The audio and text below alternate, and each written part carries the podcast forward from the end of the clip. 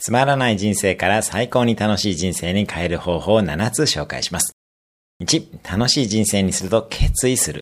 願望ではなく決意をすると人生は変わります。2、28の法則を活用する。人生において楽しいことは2割です。その2割が何かを突き止め、比重を増やしましょう。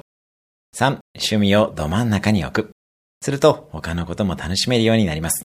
4、最低7つの価値観リストを作る。価値観に沿って生きると後悔がなくなります。5、外側のビジョンを暫定で立てる。ワクワクは常に現状の延長ではなく外側にあります。